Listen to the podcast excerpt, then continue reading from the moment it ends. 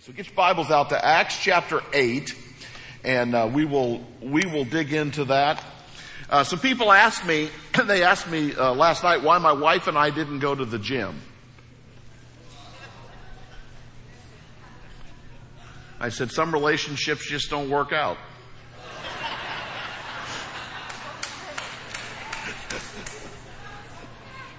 It's all right. It's all right. You'll be madder than that before I get done, so it's okay. This is a, a fun passage in Acts chapter 8.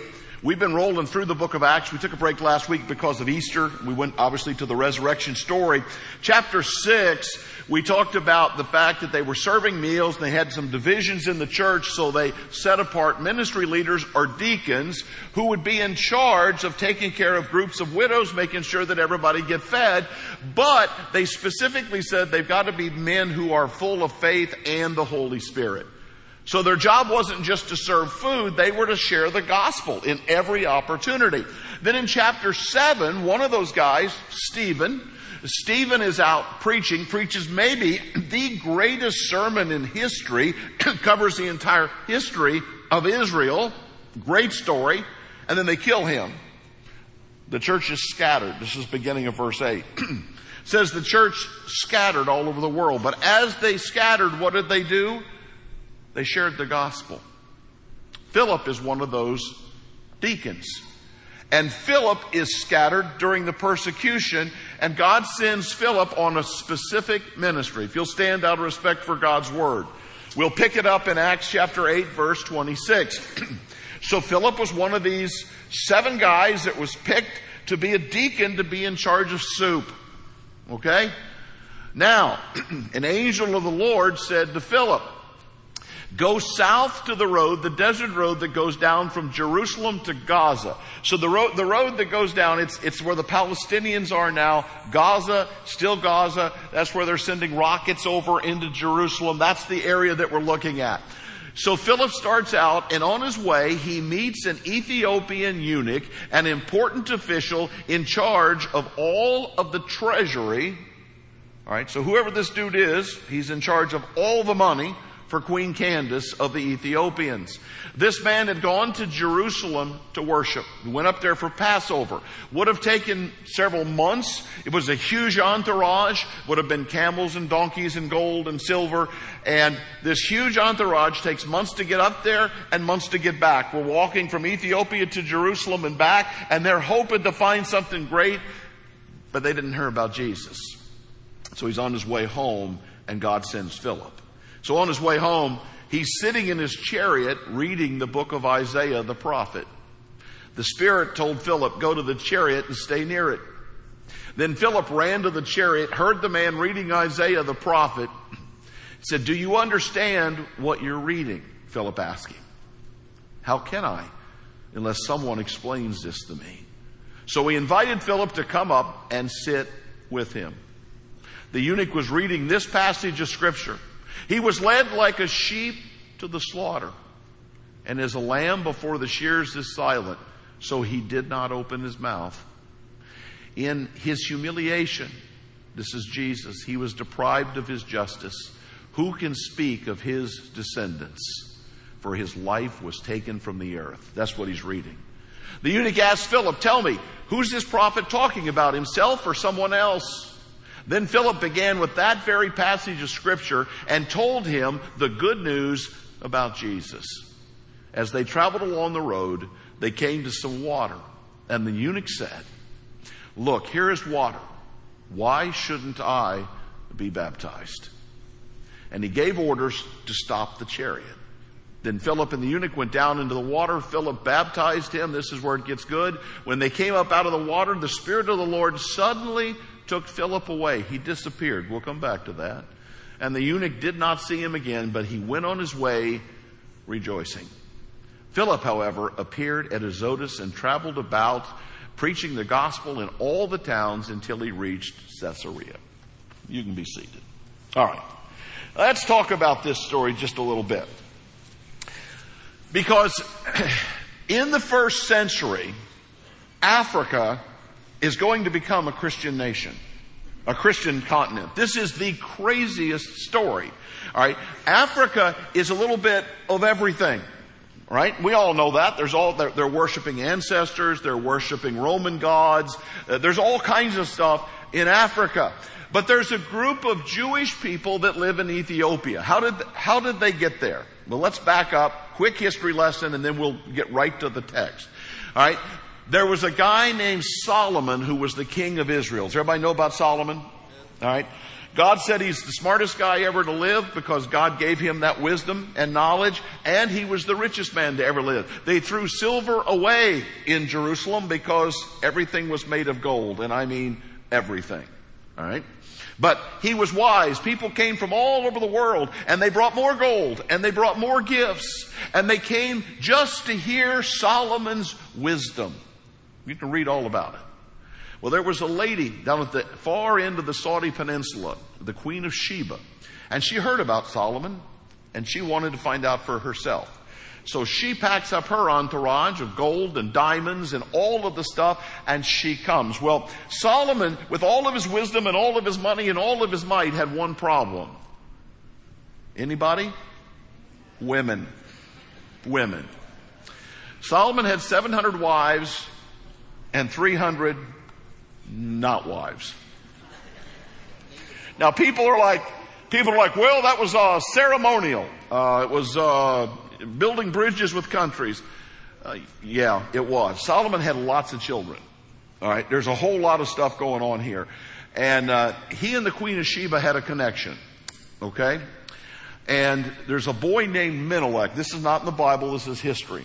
Menelik moves to a place that we know as Ethiopia. Today, it would be Egypt, Ethiopia, Sudan, that whole region of Eastern Africa. And there's a whole tribe of people that grow up there, and they're in the middle of Africa, but they're Jewish.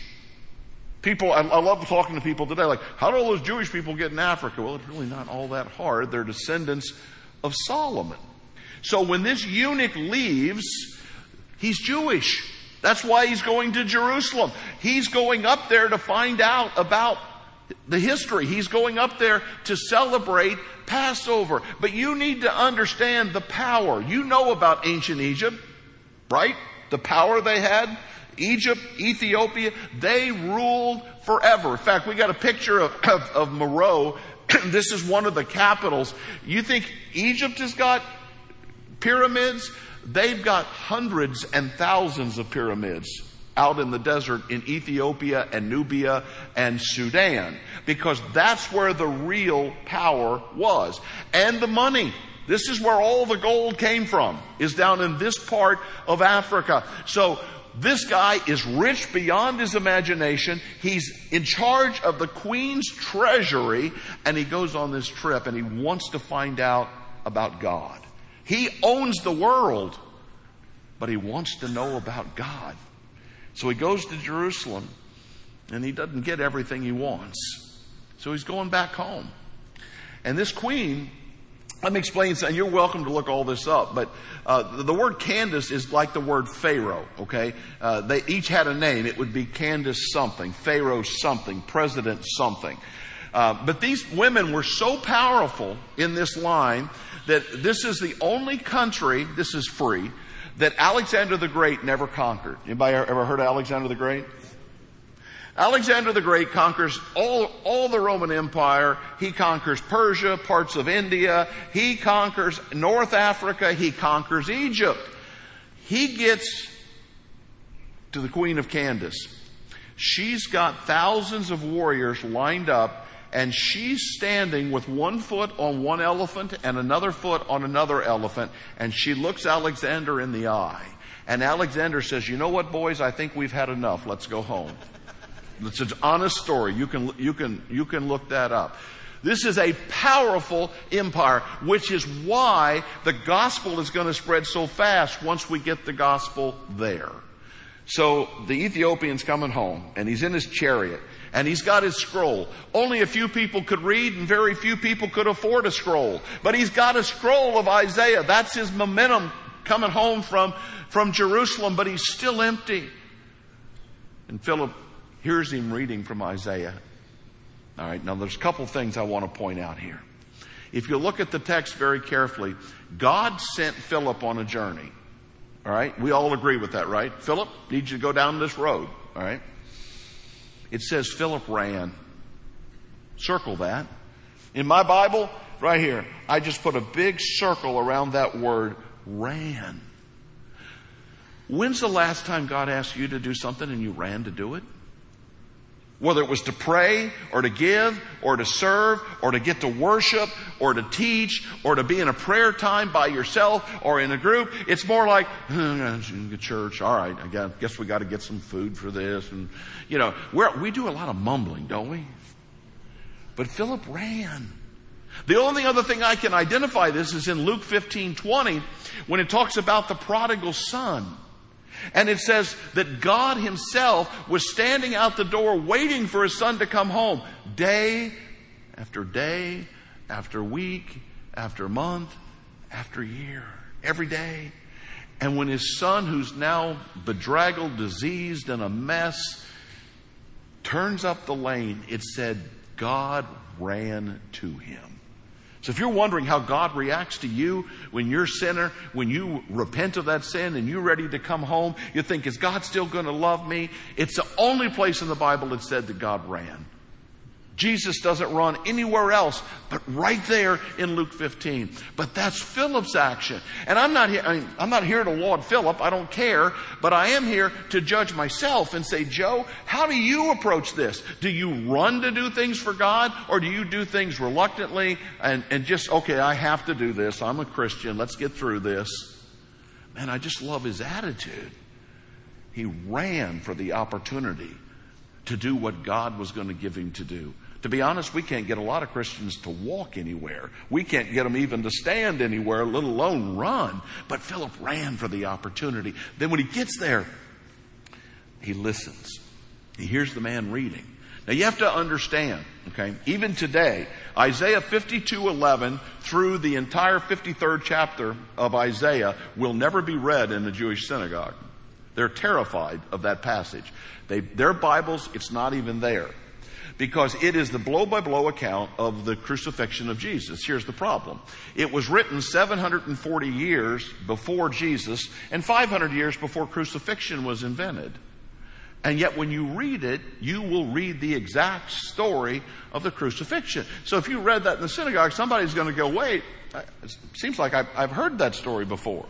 And so this Jewish Ethiopian man is reading from Isaiah, and Isaiah just asked him a question. Notice this. He doesn't scream at him. He doesn't yell at him. He just says, Do you know what you're reading? He goes, No, I need somebody to help me. Invites the dude up into his chariot, and it said Philip went from that passage and told him all about Jesus. Now notice he didn't say, Hey, I need to know about your sin life. I need to know about how you identify. I'm sure this guy had a whole lot of issues. All right, we're going to get to that in just a minute, so buckle in. I don't care what your sin past is, if you repent, you turn away from that, you accept Jesus, you can be saved, yes? That's the whole point of the gospel. We live in an age, however, where people want to say, listen, I'm going to live however I want and no God's going to tell me how to live. That's not the guy you want to talk to. You keep praying for them. But the guy you want to talk to is the guy that's looking. And there's still a whole lot of people that are looking. And they just don't know it. They're looking for God. They're looking for purpose. They're looking for meaning. They're really looking for salvation. And they'll do it in the most crazy ways. And I gotta tell you something. Something happened to me this week. and I don't know. I, I am triggered to get angry. All right, that's just Joe's things. Things trigger me, so I don't watch the news much because all I do is get triggered. So it saves me a lot of saves me a lot of repenting. It's better for my blood pressure. There's a whole lot of things um, that go on. But this week, for the first time, as I'm watching all the insanity unfold in my nation and in my world, I changed emotions, and I don't know what happened, but I went from being angry to being heartbroken because it hit me that all these people that are so whacked out They're really looking for God and they just don't know it. They're that lost. And instead of being angry at people, I got broken. And I think probably that's where God wanted me to be all along. Doesn't mean I changed my stance on the truth, but these people are broken and lost, and it's our job to rescue them, right? Let me read you this. I, I'm going to read you this list. This is kind of, this is what triggered me, but it was so bad that it triggered me to be broken. Now listen, I'm just a redneck from Missouri that loves Jesus and believes the Bible, okay? But this is all highlights. This is news feeds from this week. All right. Reese Witherspoon, we'll start with this one because it's innocuous. She said, I think beef is a vegetable. Okay. That just sort of sets the tone for where we're going. Her daughter Ava said, gender is whatever you want it to be. The Washington Post, the paper of record, said, defining a woman is a very complicated thing. County in Wisconsin, the Pledge of Allegiance has been taken out of our county schools because it's not inclusive.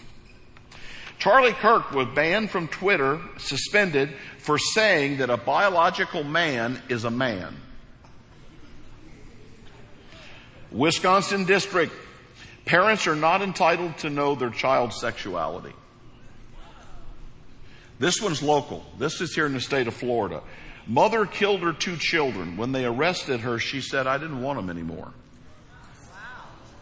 You can look it up. New Jersey, New Mexico, teaching gender identity in kindergarten. On your passport, you no longer have to put male or female, you can put an X. Emojis, they now have a pregnant male emoji. Now I may look, that may represent me, but there ain't no kid in here. You know what I'm saying?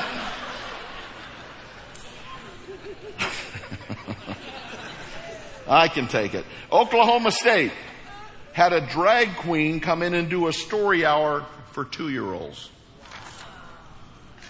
A lady running for the Senate right now had an abortion because of her concern for the climate emergency. Massachusetts forcing children to call their classmates by the classmates' preferred pronouns. Oh gosh. Well, you get the idea. But here's, here's my statement. If I were to walk into my office right over there on Monday morning and I would talk about the things that are being taught in our grade schools, I would be, first of all, reprimanded, second of all, arrested for sexual harassment. And yet it's being taught to third, fourth, fifth graders. Since, since when? I read an article last night said parents have no right whatsoever to talk to their children about sexuality. It's like, wow. See, this is the state of things. Now, let me help you biblically what I think's happening. When you read 1 Thessalonians chapter 4, it talks all about the second coming of Jesus. And it explains that there's going to be an, an, angel and there's a trumpet. And it says, but the Lord is going to descend with a loud command. Now, this is thus saith Joe, but this is what I think God's going to say. I think you're going to hear this word, maybe in multiple languages, you're going to hear this word, enough. Enough. I mean, it's like the, how much further can we get away from God? Now, I say all of that to say this. Our job does not change. We love people, but we love them enough to tell them the truth. Because if I just say, well, it's okay, go ahead and live together. It's okay. Go ahead and be involved in this sexual relationship. It's okay. Go ahead and do this. Then I just patted you on the back, made you feel really good as you go to hell. Or I can say, you know what? Jesus loves you right where you are and everything you've been looking for, Jesus died for on the cross to give you eternal life. And all you got to do is repent of your sins and accept Jesus and he will spin your life a 180. That's the hope that we have. And that's, but you have to confront sin. And well, there has to be sin. We live in a world where there seems to be no rules, no, th- no thoughts of that. But I love that because Philip is so honest with the guy. And then, all right, what it doesn't say here in the English text, they took it out, But Philip makes a sta- or the Ethiopian makes a statement. He says, "Now that I have confessed Jesus, here's water. Why can't I be baptized?" So, what's about to happen? Well, let me tell you what's about to happen. It looks like a baptism's about to happen. It will. This guy's going to go back to Ethiopia and Africa is going to be turned on its head because of this one guy. How do you know that, Joe? Go back and look at what happened in Africa. They'll tell you that the first church buildings were built in Ethiopia in the fourth century, and that's true. They're still there. All right, they're they're huge and and, and made of stone. They're still there. But the gospel was there in the first century, and Christianity exploded all over East Africa, North Africa, all because this guy went home. And when he went home, guess what he did with the story? He told everybody. Oh, let's talk about Philip though one more time. So after Philip baptizes the guy, they go down in the water, Philip baptizes him. Uh, by the way, we have baptism today at Andy Romano Park at 6 o'clock. So and if you haven't accepted Jesus, you come down front, hit the button, I've decided, meet us down at Andy Romano at 6 o'clock. Um, there's just a lot of things going on, but uh, however you need to get right with Jesus. But I love this, that the man right there, he didn't want to waste any more time, get me to Jesus. But after Philip baptizes him, what happens? he disappears. Doesn't say left, he disappeared. God took him away, it says. And he moved him up the coast about 10 miles and dropped him back down. All right. Now look. Here we go. If you are making up a story, right? Because that's what we get accused of, right? They, they, they, made this whole thing up. They wrote this whole thing up. You guys are dumb enough to believe it. If you're making up a story to fool the masses for all of eternity, do you have Philip disappear at this point?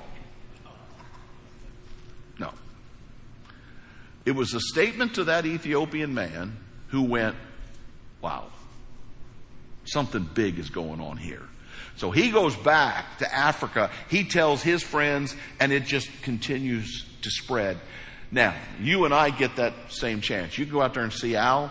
There's also a card in the back, all right? You think we've we've challenged you yet, all right? If you're a guest, by the way, welcome. We're going to ask you for a million dollars. Um, We're glad you're here if you're a guest.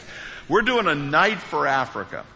And I want to show you what we're doing. This is, um, give you the map of Africa. Right now, the fastest growth in Christianity in the world is happening and it's happening all over Africa. And so we're just getting on board. We're just helping. It's amazing. So uh, in the Ethiopia, Uganda region right here, we are planting literally hundreds of churches. They just need some resources to train pastors. We planted 500 churches in Egypt. We're working on the west coast. This is all Islamic and very dangerous. We're planting churches all down here. Here in the middle, where's Niger? Right here. This is French speaking Africa on fire for Jesus right now. We're going to step into that. Namibia, we're working with all kinds of child sponsorships. Uh, here's the here's the land that Owl was talking about. We're we're going to work in this entire region, and then here off the coast of Tanzania, there's a little island called Zanzibar. Anybody ever heard of that? Zanzibar is where the slave trade started here in America and it is one of the most dangerous islands in all the world. And one of my friends that I went to college with said, Joe, they won't let us start a church, but they'll let us start a school. They'll let us start a Christian school. Will you fund it? And I said, yes. Yeah. $60,000 to start a school and it's, we're done. So, so we're doing this project for Africa and these cards are on the back table and I hope everybody will take a card and I want you to pray. Can you give? Yes, it's on there. But our goal is to raise a million dollars in one night to change the continent of Africa for a billion people. All right, that's going to be in June. You're like, well, that's crazy, Joe. How are you going to raise a million dollars above and beyond what we're already doing? Make you feel better if I told you we already had 500,000 committed? So we're already halfway there. And, um, some of it's already, some of it's already in the bank, some of it's been committed, some of it's been pledged. So, because the first dollar is the hardest one to find. Okay, so we got 500,000 of those already rounded up, and I just want you to pray about it. Wait, You know what? Because if you give ten dollars, you help save Africa as much as somebody that gives a thousand. It's it's it's all working together. But I read the story and I think one guy went one guy went down a desert road, told one other guy about Jesus. That one guy went to Africa, and that one guy helped the entire continent find Jesus. And now we get to do that again. Let me finish with this. Nick Saban. I'm not an Alabama fan at all. Let's just make that point. All right. All right. Any Alabama people here? All right. Must be hard to be an Alabama fan, isn't it? So I'm a Missouri fan. We're in the SEC. We barely can keep a team on the field. You guys win the national title every other year. It's, uh, it's quite an arrangement that you guys have going. But in Nick Saban, when he goes out to recruit kids, all right, this is his line, right? He comes into your house. He's trying to get your kid to come to Tuscaloosa to play football. And he says, listen, I've been the coach at Alabama for 14 years. Not one recruit that has come to my program has not won a national title. And I'm giving you the opportunity to come be a part of my program. That's pretty good speech, isn't it? Know, see at Missouri, we're like, well, listen, we'll give you some free corn. You know, we're it's a it's a very different uh, operation we run there in Mizzou. Um, but I think about Jesus, and I want you to understand when Jesus comes, he said, listen, everybody wins. Anybody who will accept me, every, anybody who will confess Jesus is Lord, repent of their past, the past doesn't matter. Your present doesn't matter. It's repenting of that and saying, I want Jesus going forward. So listen, if you're a guest, we're glad you're here. Stop by guest services. The offering stuff's in the back. But the most important part is you and I, we're either coming up front and saying, I need Jesus, or we're Philip and we say, I've got to run to do what God's called me to do. Let's pray. God, thanks for your word. Thank you for challenging us. Thanks for showing us the power of one.